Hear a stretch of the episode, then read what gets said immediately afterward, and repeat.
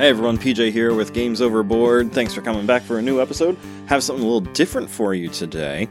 Uh, I'm going to be talking about five great games to buy for someone as a gift since the holidays are just a week away. Something else that's different with this episode is I'm also going to be posting a video accompanying this to YouTube.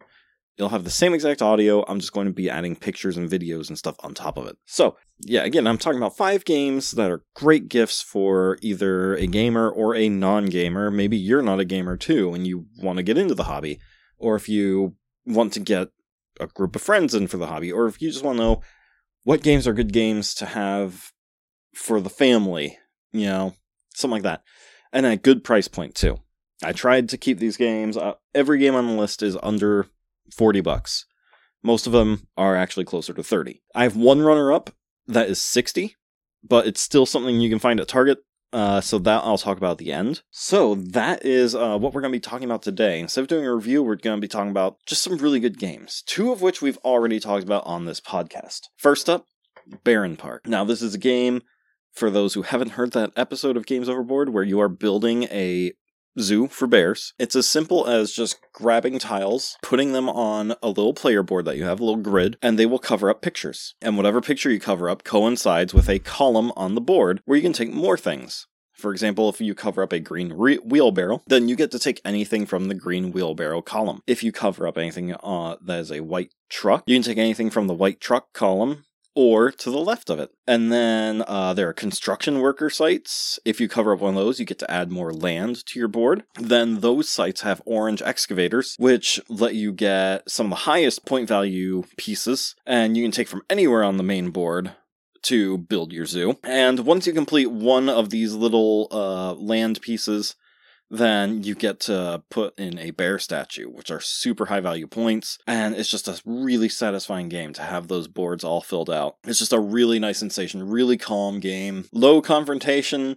It's just a, a nice game to play with any age. I played this a lot with my kids over COVID, so they would have been seven and nine at the time and they love this game. They still love this game. I still love this game. It's a great game. Next up is King of Tokyo. Now, King of Tokyo is uh, a game that best way to get you hooked on this is to ask you two questions. One, do you like Yahtzee? Or more specifically, the mechanic of rolling dice, keep the dice you like, re-roll the dice you don't like two more times until you get something you like. Second question, do you like Godzilla? If you answered yes to both of these, you'll like this game. Because what you are is you are giant monsters fighting over Tokyo, and all it is is rolling dice, Yahtzee style, and attacking each other. And you uh, you can roll different symbols. Uh, there are claws to attack people. There are hearts to heal your health when you get attacked. There are lightning bolts, which uh, give you a currency, I think it's called energy, to purchase new abilities from a shop. And then there are numbers which give you points, and the first person to 20 points wins. Or last monster standing if you end up killing all of your opponents. So this is a really great game if, again, you like rolling dice. It's a very quick game. You can usually get it done in about 30 minutes. Uh, so yeah, it's just a good time around the table, rolling dice attacking each other, buying new power ups, new abilities, taking each other out left and right, things like that uh, getting really neat combos in. It's a fun little game. It's it's really great. There are a lot of expansions out there, a couple different versions of it too. There's now a dark version which adds new things. I would like to do a bigger review on this later with a special guest who has the dark version, so we might be playing that and talking about that in the future. So I'm very excited to see what happens there and how the game is a little different. So that's King of Tokyo in a nutshell is just a really neat dice rolling game, much more confrontational, uh, again, if you like dice rolling, if you like Yahtzee dice rolling, that whole roll, keep dice, re-roll new dice, that kind of thing, I really think that this is a great game for you. The next one is the first game we've ever reviewed on this show and is Betrayal at House on the Hill.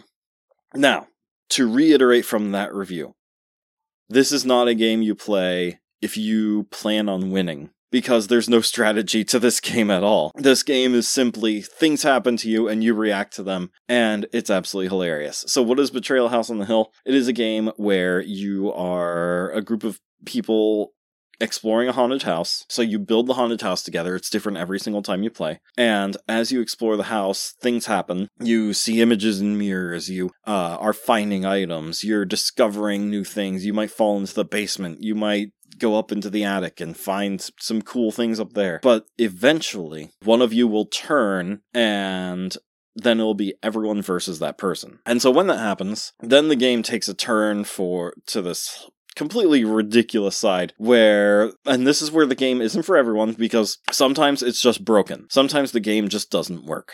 Most of the times it's absolutely fantastic though, where you're trying to come up with different ways to stop stop the other person, stop the haunt, it's called, to stop the haunt from getting, from accomplishing their evil goals. And so you're all working together while they have their own specific rule book and they're trying to stop you and to, you know, to, to, to kill you and take you, take over the house. This game is every grade B horror movie in a nutshell. We've seen Lovecraft storylines. There's a dragon in there. I haven't done that one yet, uh, because it's random every time. There is Frankenstein's monster. There are ghosts in here and zombies and there's a Saw parody in one of them where everyone has a trap around their neck and they all have to find the key to get to get them off. And the keys are are, are hidden all over the house. There's one where the house turns into a giant tree, or where the um the house starts sinking and water is filling up everything. So there are tons and tons and tons of different scenarios in this game. Uh, 50, 50 different scenarios. And then there's an expansion that adds 50 more. And then there are various other Betrayal House on the Hill games, and each one comes with 50 more scenarios. So you can just keep playing this game over and over, and it just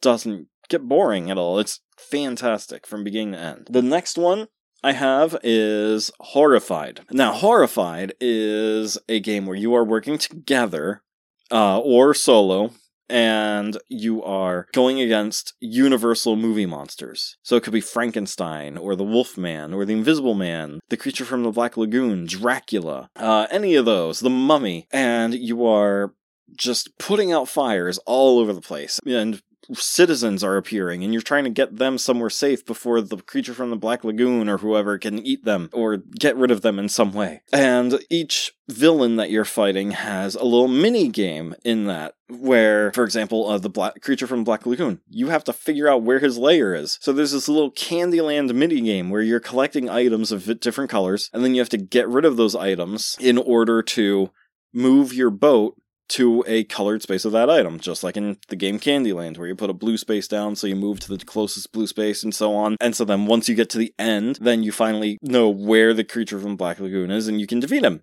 and for for Dracula that you have to like break all of his uh all of his coffin so he can't find anywhere to go to bed when the sun comes up. Uh you have to find silver things for the Wolfman and so on and so on. Uh and so there's a lot of teamwork and a a ticking clock of trying to stop all these monsters before this event deck runs out or before the terror level gets too high so you can save the day. There's also an American Legends one. It's the same exact game from what I've heard. I haven't played it yet, but uh it's basically the same game except you are going up against um American lore like the Chupacabra and the Jersey Devil and the Mothman and things like that. So I'm really excited to play that one at some point and see how that one measures up to the original Horrified. The last of the five games is a really neat one because it is one based on an intellectual property and two it's my favorite genre which we talked a little bit about in the Dune Imperium review. This is Harry Potter the deck building game, Hogwarts Legacy. Or no, I'm sorry, Hogwarts Battle. Hogwarts Legacy is a video game that's coming out. So in Hogwarts Battle, uh, what happens is you go through all seven books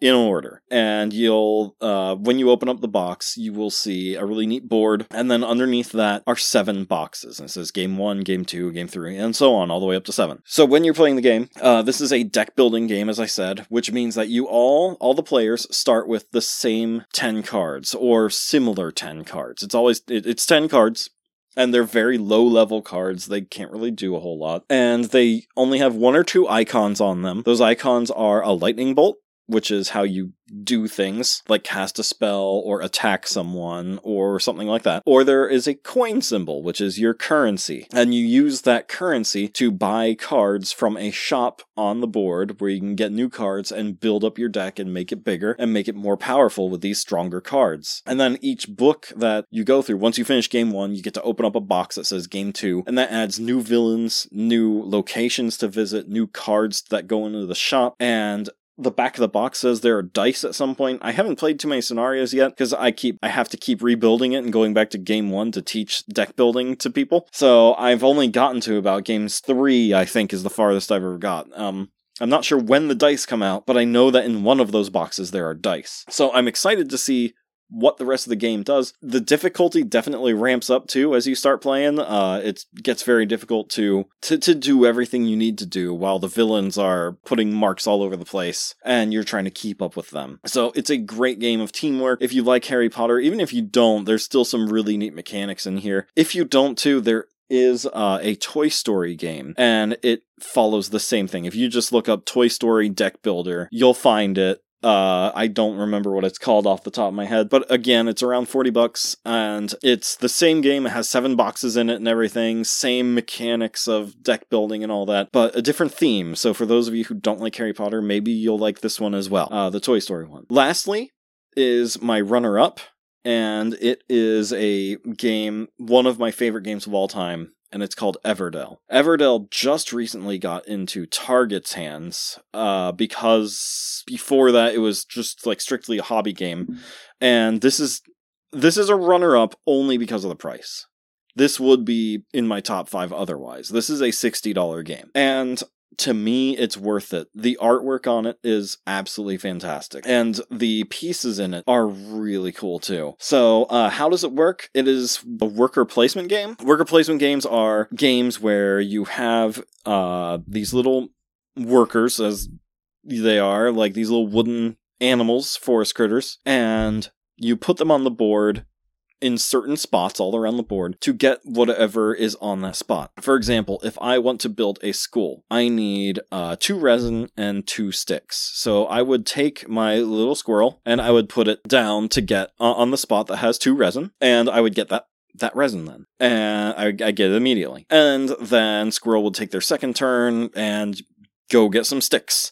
And then the other player would, you know, do their thing, uh, trying to accomplish their goal. And now, Squirrel has spent both of their workers getting resin and sticks, and now they can use that to buy the school. And then, uh, you know, you get that card and you get to put it down in front of you. And then the school also has a little picture of the school teacher. So that means that if the school teacher is available, you can use a turn to just summon that person to come work at the school. Uh, you don't have to pay for that person because you have the building there that kind of just draws them in, which is so so cool. And there are lots of neat pieces like the the the sticks you know the logs look like logs. Problem is they roll a little bit but you know um there are stones that are really nice smooth stone shape and quality. Uh the berries that you use to get people because people need food uh are this really neat squishy uh polymer of some kind. And the resin is this gorgeous translucent amber colored plastic uh all the pieces are this really neat wooden you know wooden cut meeples and they all look great. The artwork again is absolutely amazing in it. There's this really cool tree that makes it hard to play if you're sitting around a table because that means someone's going to be blocked by the tree. Uh, but it's not necessary for the game at least. So you can just not use the tree if you don't want to. But I I love the tree. I won't play without the tree because I think it looks amazing. So uh, Everdell is a really nice game. It's competitive, but it's not confrontational. It's just a, a really a really cute game. It has a lot of strategy to it, but it's also really easy to learn, and it's and it's just a great introduction to this hobby, I think, and how diverse games can be with the incredible artwork and the the crazy theme of just being forest critters building a town in the forest and competing with who can make the best town. And uh, just the idea of worker placement. Not most people in outside of this hobby would never have seen a game where you can do this kind of thing. Same with deck building too. So I highly, highly recommend if you want to spend a little extra money for a good game that Everdell be uh, something for you. Again, all these games are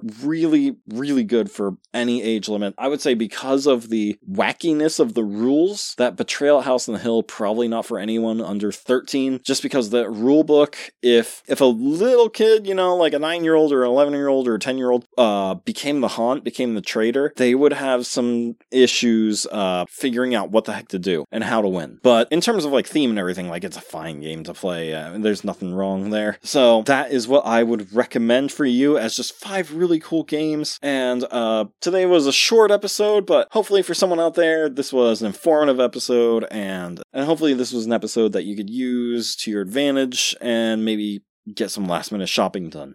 So if you do buy any of these games, let me know what you think of them. Uh, did you like them? Did you were you not too fond of them? Let me know why. May because then I can maybe tailor some reviews based around you, the audience's tastes. So, you know, if you don't like story driven games like Betrayal, then maybe we can start focusing more on the puzzly ones like Bärenpark. So, yeah, let us know what you think there. So, that's all I have for you. These five great games and one runner up, which is even better than the others I listed, I think, but it comes at a cost. It comes at a price point. Again, thank you. Thank you so much for listening. Have a great week, everyone. Please check us out on Facebook at Games Overboard. Uh, like and subscribe to our YouTube page. Leave us a review on whatever podcast app that you listen to. Also, check out our website, gamesoverboard.com, and check out our other podcasts. Danger and Dice, where we play Dungeons and Dragons and get into a whole bunch of crazy mischief, like convincing a unicorn he is actually a deformed horse. And uh, The Well House Exorcism, where we talk about our real haunted houses. Uh, and when we're done with that story, we then move on to talking about haunted objects and pass judgment on whether or not we believe these things are actually haunted. So thanks everyone, have a great week, and we'll see you next week.